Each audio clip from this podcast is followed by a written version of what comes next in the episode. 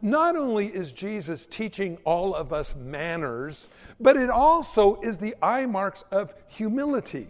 And that's what I really believe Jesus has to say concerning people who love Him.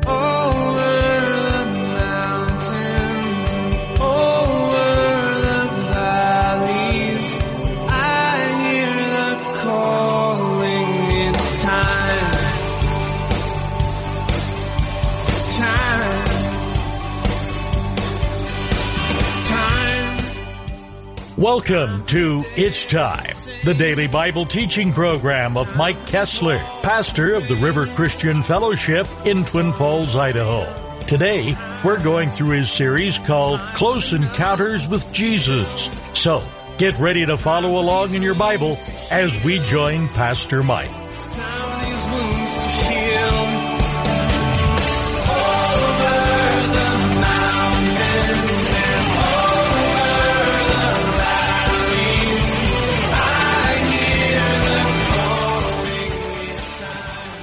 If you have your Bible this morning, I'd like to invite you to open them to the book of Luke, chapter 14. Luke 14, as we look at close encounters with Jesus.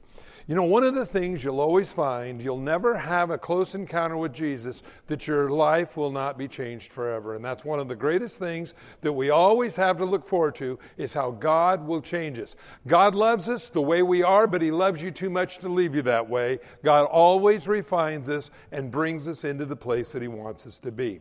Here in Luke chapter 14 this morning, it's an interesting place in the scripture because so many times we have heard these stories, but I want us to really look up close at him this morning. So, Father, as we go to your word today, may you come now in a special way with your Holy Spirit and touch every one of our hearts, those that are in this room, those that are watching on the internet, those that are listening by radio. We ask you now that your Holy Spirit would speak to us and cause us, God, to be more like you. In Jesus' name, amen.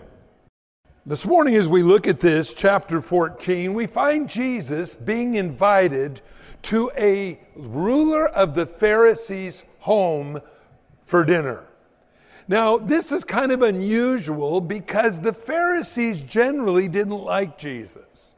And so to be invited to dinner at a Pharisee's home and the ruler of the Pharisees, well, this is pretty unusual, and I think we're going to see why as we read the story. Now, it happened as he went into the house of one of the rulers of the Pharisees to eat bread on the Sabbath that they watched him closely. So they invite Jesus to dinner. The other Pharisees are there.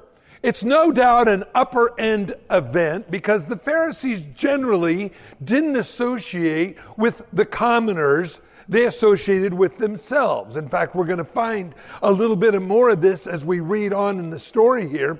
But you're going to find that they kind of like their own little gang.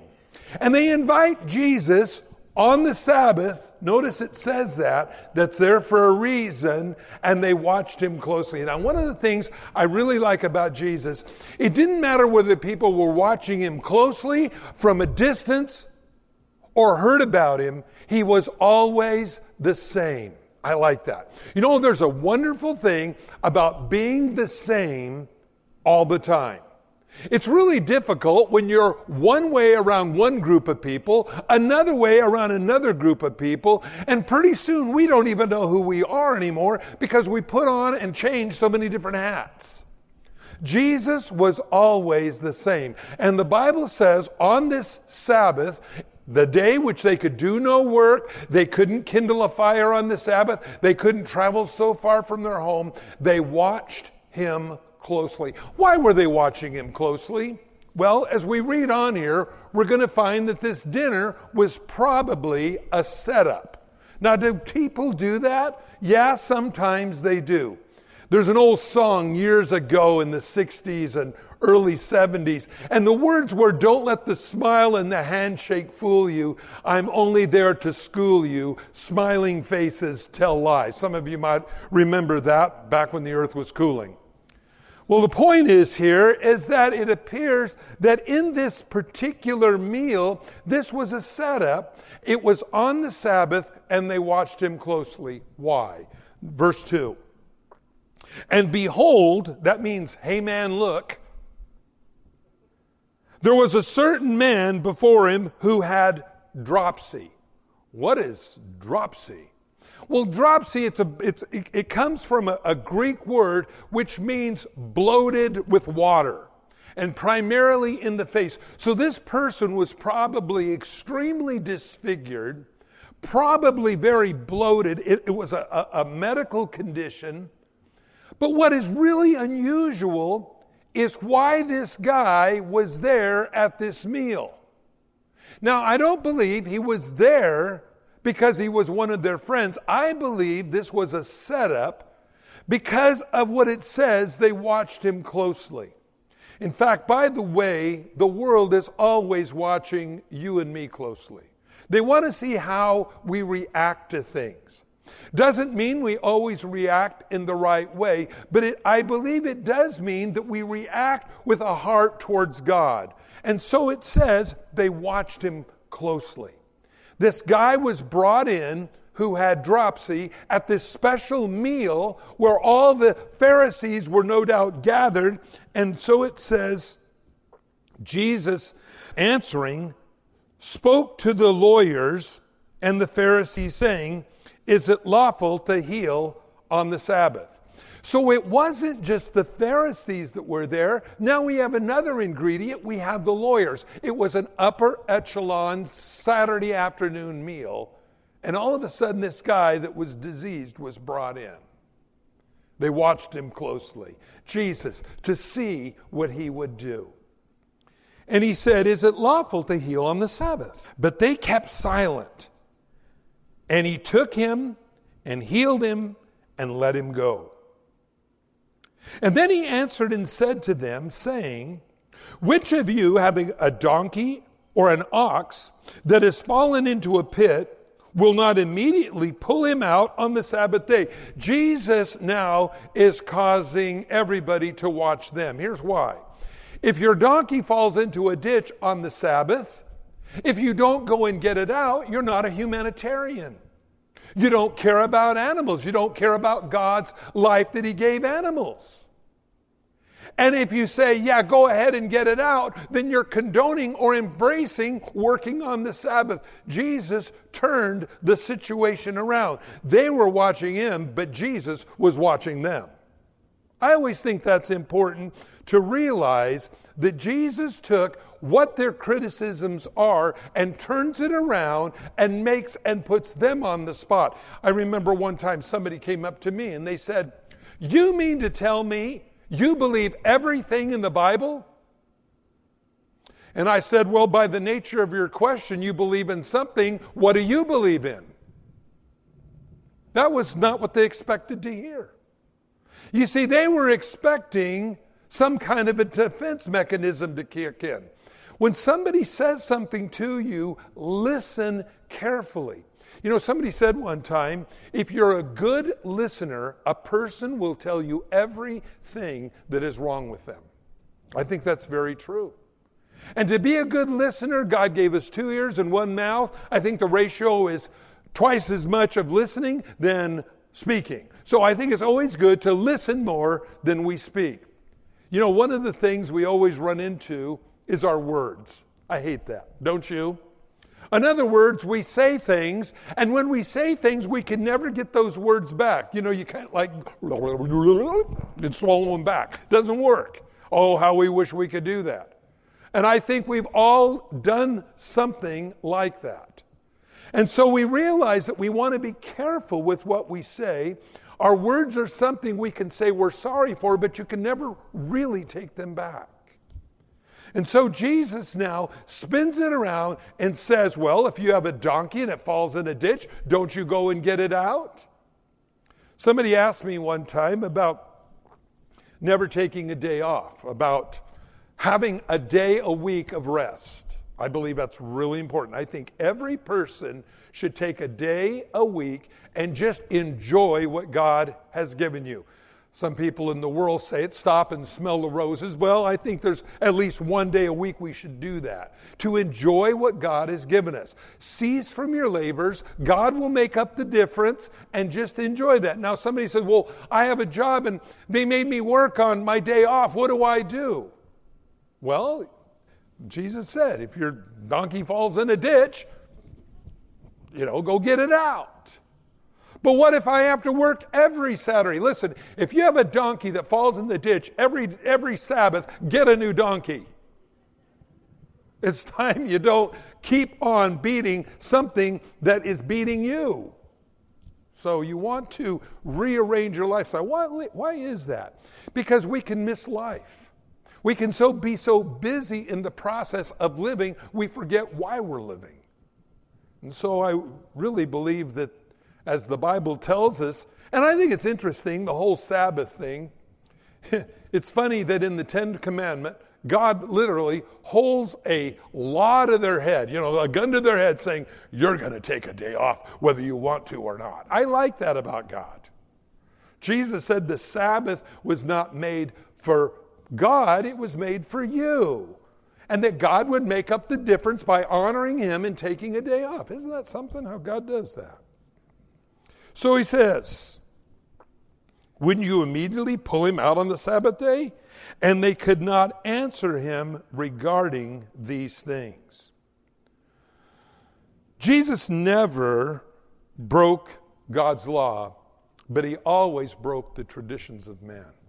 And I believe that's really important because I think sometimes we begin to believe God's law is or maybe I should say the traditions of man are God's law. Well, they're not, and so Jesus addresses. Now, this is all at this dinner. This is all going on while they're they're eating on the Sabbath. They're watching Jesus, see if he healed the guy. Jesus heals the guy. They could immediately say, aha, he works on the Sabbath. We can discount everything Jesus has to say. That was the whole reason they were doing it. By the way, that's what they like to do with you too and me. They like to find something you do wrong, and therefore you can throw the baby out with the bathwater. Well, they did this wrong, so no matter what he says about heaven, hell, Jesus, we'll throw it all out as well. That's kind of the way they think. Well, he goes on. So Jesus now, realizing their thoughts, begins to build on these things. So he says, So he told a parable to those who were invited when he noted how they chose the best places saying to them, and by the way, again, this is why we know it was an upper end dinner that they were having. Uh, this is why the guy with dropsy uh, appearing in this Pharisee's home just kind of shows up. You know it was a setup. Because after all, Jesus is going to talk a little bit more about those undesirables as we read on. When you're invited by anyone to a wedding feast. And by the way, in those days, a wedding feast was the pinnacle of all feasts.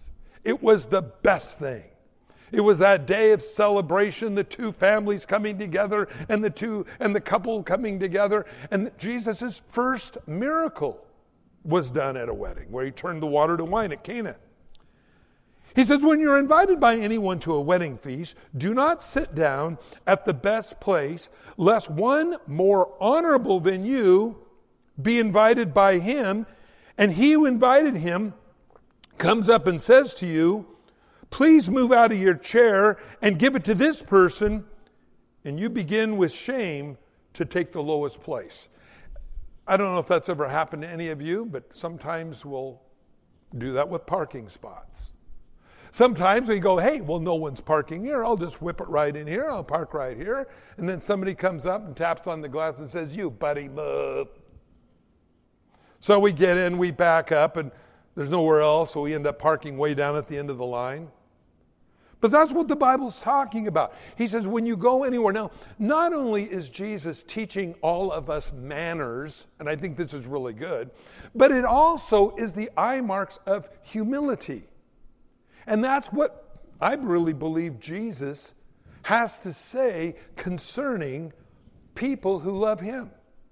There has to be the humility that we do because that is what bridges the gaps to those who don't have. Now, notice he says, But when you are invited, go and sit down in the lowest place.